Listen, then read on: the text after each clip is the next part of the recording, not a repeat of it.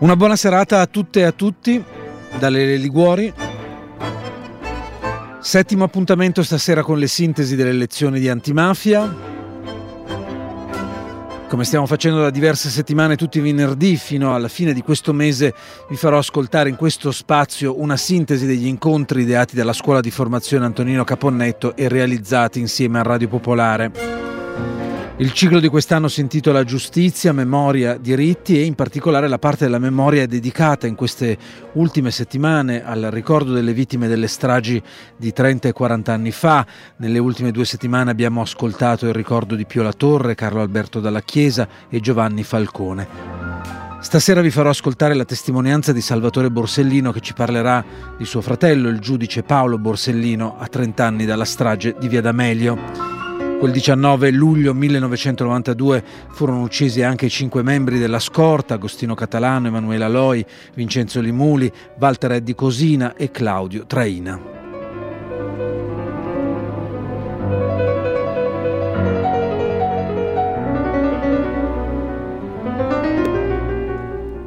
L'incontro che ascolterete stasera si è svolto in streaming il 10 maggio scorso.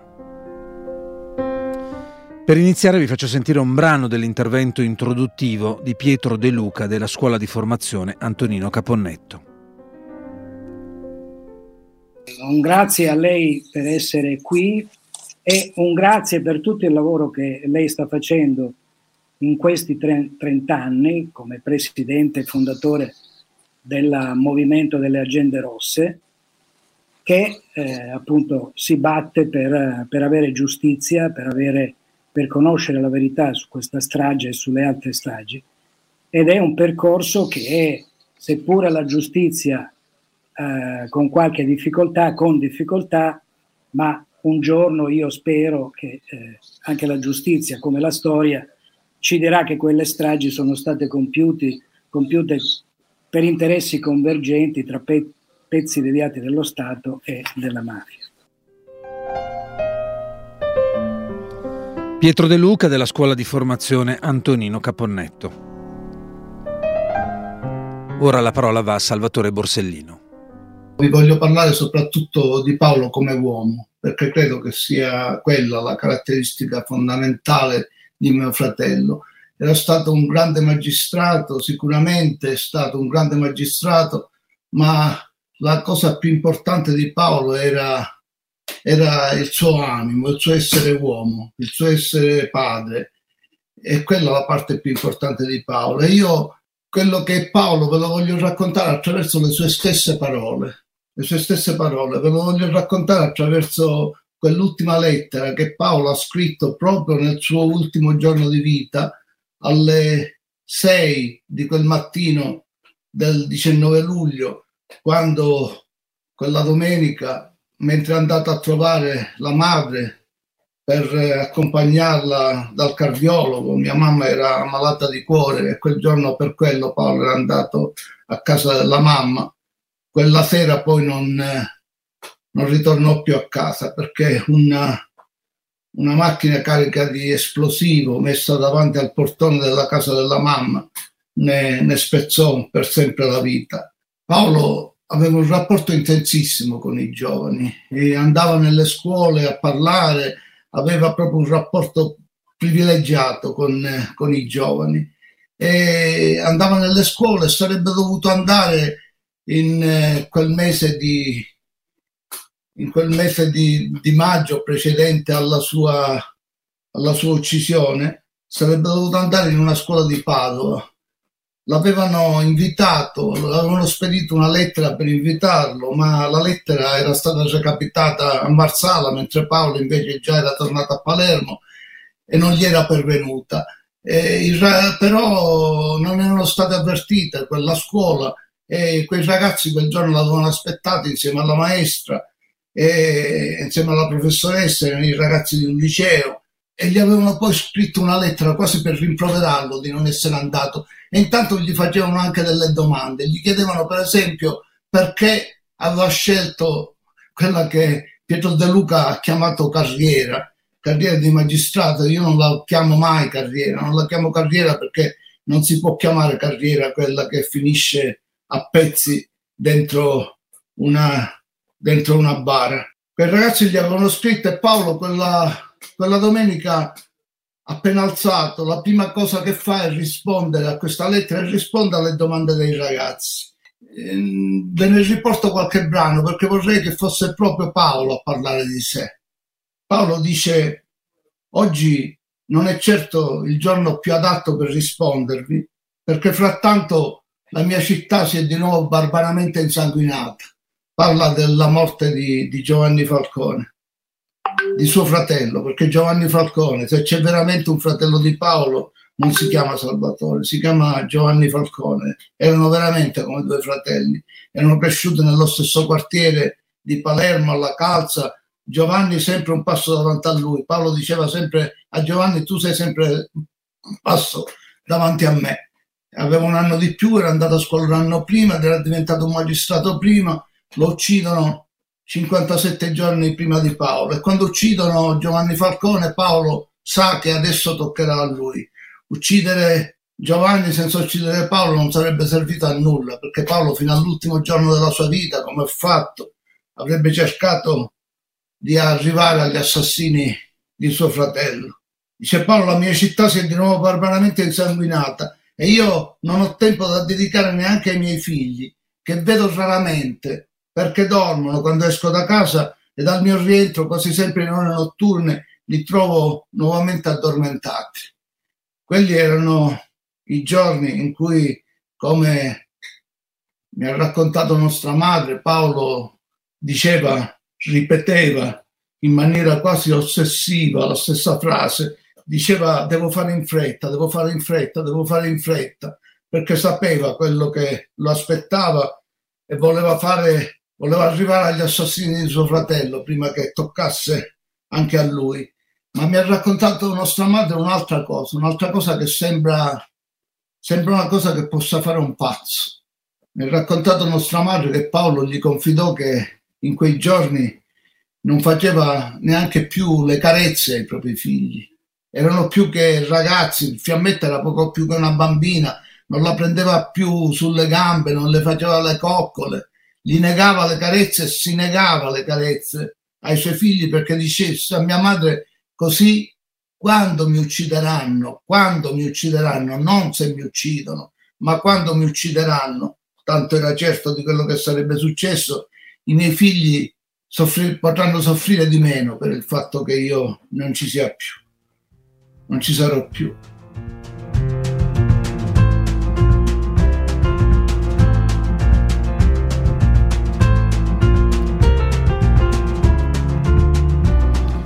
Salvatore Borsellino racconta la vita del giudice Paolo Borsellino. Il brano che vi faccio ascoltare ora del racconto di Salvatore Borsellino ci riporta a quella mattina del 19 luglio 1992, il giorno della strage, il giudice riceve una telefonata, racconta Salvatore Borsellino, al mattino presto dal procuratore di Palermo Giammanco, che è il capo gerarchico del giudice Borsellino. Giammanco gli comunica che avrà la delega per indagare sugli omicidi di mafia a Palermo, quindi anche sull'assassinio di Giovanni Falcone.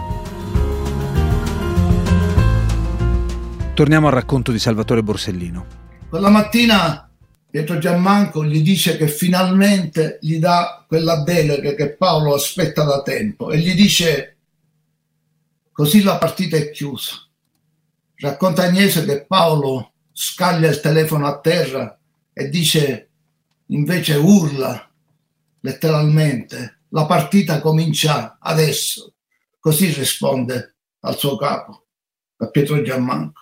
Sembra che la partita sia finita quel giorno perché Paolo esce, nel pomeriggio va a trovare la mamma e proprio mentre suona il campanello per dirle mamma sono arrivato, puoi scendere, esplode quella macchina imbottita di esplosivo, non di, di tritolo, di Sempex, di TNT, quell'esplosivo che ha firmato tutte le stragi di Stato le tante stragi di Stato che sono state, che sono avvenute nel nostro paese. Sembra che la partita finisca alle 5.50 di quella domenica. Invece, invece forse ha ragione Paolo, forse la partita comincia proprio allora, perché dopo la morte di Paolo che c'è la reazione della gente, la reazione dell'opinione pubblica, c'è quella che sembra essere la reazione dello Stato, anche se poi purtroppo quella reazione, quella reazione si assopisce e anche inverte. Però, vedete, hanno fatto uno sbaglio terribile a farle a pezzi Paolo. Hanno fatto uno sbaglio terribile perché i pezzi di Paolo sono entrati nel cuore di tanti di noi, soprattutto dei giovani. E a tanti di noi e a tanti giovani che io ho conosciuto che io incontro quotidianamente negli incontri che faccio con le scuole ha dato quella forza che neppure, neppure sapevamo di avere. Quindi forse è vero, la partita non si è chiusa, la partita comincia proprio quel giorno. Gli hanno fatto quei ragazzi una domanda eh, che vi leggerò solo quella, questa risposta perché gli avevano chiesto perché aveva scelto di diventare magistrato, perché aveva scelto di diventare giudice. E Paolo risponde sinceramente, potrebbe dire eh, oh, sono diventato giudice perché volevo combattere la mafia, perché volevo fare quello che realmente poi ha fatto, e invece risponde sinceramente. Paolo dice sono diventato giudice perché nutrivo grandissima passione per il diritto civile per il diritto civile, non per il diritto penale, ma per il diritto civile. Dice, ed entrare in magistratura con l'idea di diventare un civilista, dedito alle ricerche giuridiche. Era questa la passione di Paolo. Quello che l'ha fatto, l'ha fatto scegliere per la strada era proprio la sua passione per lo studio, la sua passione per lo studio del diritto. Dice, dedito alle ricerche giuridiche è sollevato dalla necessità di inseguire i compensi dei clienti. La magistratura mi appariva come la carriera per me più percorribile per dare sfogo al mio ricerco, desiderio di ricerca giuridica, di ricerca giuridica, non appagabile con la carriera universitaria per la quale dice occorrevano tempo e santi in paradiso correvano tempo, raccomandazioni e santi in paradiso e Paolo raccomandazioni non ne voleva e santi in paradiso non ne aveva.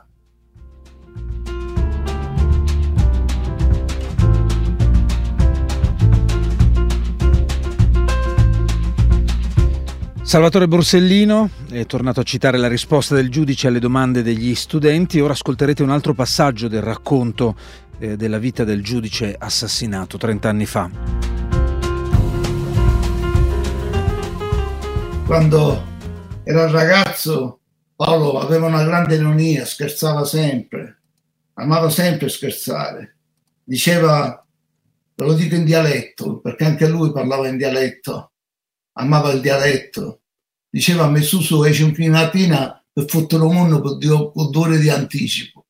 Mi alzo alle 5 del mattino per fregare il mondo con due ore di anticipo. Si prendeva due ore di anticipo rispetto agli altri in quei giorni però non era di sicuro che fregava per fregare il mondo che si alzava così presto. Si alzava alle 5 del mattino perché cercava disperatamente di fare in fretta, di arrivare agli assassini di suo fratello prima che uccidessero anche lui. Dice Paolo, fino al 1980 mi occupai soprattutto di cause civili, cui dedicavo il meglio di me stesso anche quando lo trasferiscono a Palermo nel 75 si, si, si occupa ancora di case civile, però viene assegnato temporaneamente all'ufficio di istruzione processi penali, però ottenne l'applicazione a una sezione civile e continuò a dedicarsi, dice, soprattutto alle problematiche dei diritti reali, delle dispute legali, delle divisioni ereditarie. Era questo la passione per gli studi giuridici di Paolo. Però dice il 4 maggio 1980 uccisero il capitano Emanuele Basili, era un suo collaboratore, uno dei tanti collaboratori che uno dopo l'altro si è visto uccidere durante suo, la sua professione. Dice, e il procuratore Chinnici volle che mi occupassi io dell'istruzione del relativo procedimento. È il primo processo per mafia che gli viene affidato. Rocco Chinnici era per Paolo come un secondo padre. Paolo aveva perso il padre così presto, a soli 22 anni, e aveva incontrato questa che per lui era una figura paterna, Rocco Chinnici, l'ideatore del pool, l'ideatore del pool che fu ucciso esattamente come Paolo, con una macchina carica di esplosivo messa davanti al portone di casa sua. Dopo il padre vero, Paolo perde anche il suo secondo padre, il suo padre spirituale, Rocco Chinnici, ucciso esattamente come sarà ucciso lui. Rocco Chinnici gli affida questo processo e Paolo dice nel mio stesso ufficio, frattanto, era approdato, provenendo anch'egli dal civile, il mio amico d'infanzia Giovanni Falcone. Dice Paolo e sin da allora capii che il mio lavoro doveva essere un altro. Avevo scelto di rimanere in Sicilia e da questa scelta dovevo dare un senso. I nostri problemi erano quelli dei quali avevo preso a occuparmi quasi casualmente, ma se amavo questa terra, di essi dovevo esclusivamente occuparmi. Non ho più lasciato questo lavoro e da quel giorno mi occupo pressoché esclusivamente di criminalità mafiosa. E poi Paolo, per concludere la risposta a questa domanda, dice un'altra cosa, un'altra cosa che anche questa può sembrare quello che può dire un pazzo, perché è l'ultimo giorno della sua vita. Paolo sa che a Palermo è arrivato il tritolo che servirà per ucciderlo, anche se il suo capo, Pietro Giammanco, non gliel'ha detto. Paolo è venuto casualmente a sapere di questo attentato che si stava preparando per lui, di cui Pietro Giammanco era stato avvisato, ma non gliel'ha detto. Quel Pietro Giammanco che avrebbe dovuto assicurare la sicurezza di Paolo e invece non aveva chiesto neanche che in quella via d'Amelio, nella quale Paolo andava almeno due volte alla settimana a trovare la mamma, ci fosse quel divieto di sosta che avrebbe potuto forse impedire che quell'attentato fosse preparato in quella maniera.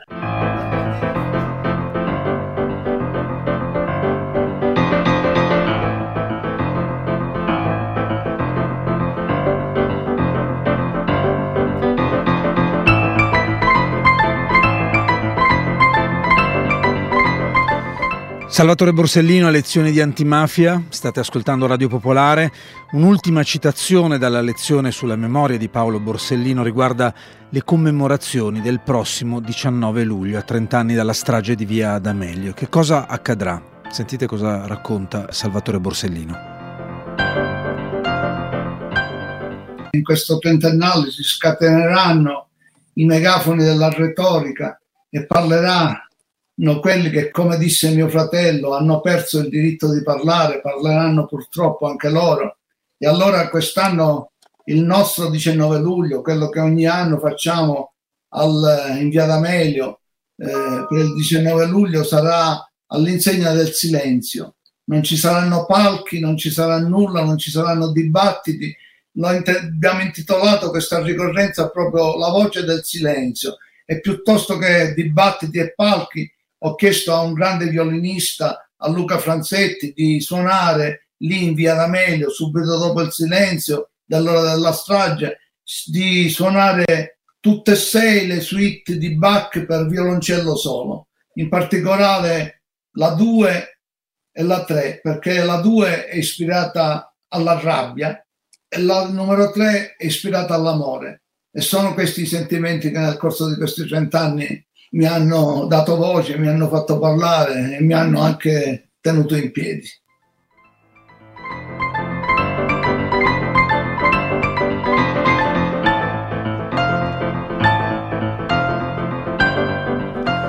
Avete ascoltato la settima puntata di Lezioni di antimafia con Salvatore Borsellino.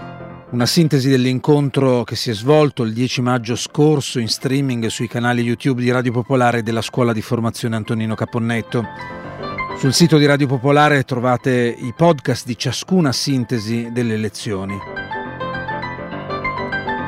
Tra poco la linea va ad Esteri, Sciauchi Senussi. È tutto con lezioni di antimafia sulle frequenze di RP e in podcast ci risentiamo venerdì prossimo 17 giugno alle 18.35. Una buona serata a tutte e a tutti da Lille Liguori. Ciao!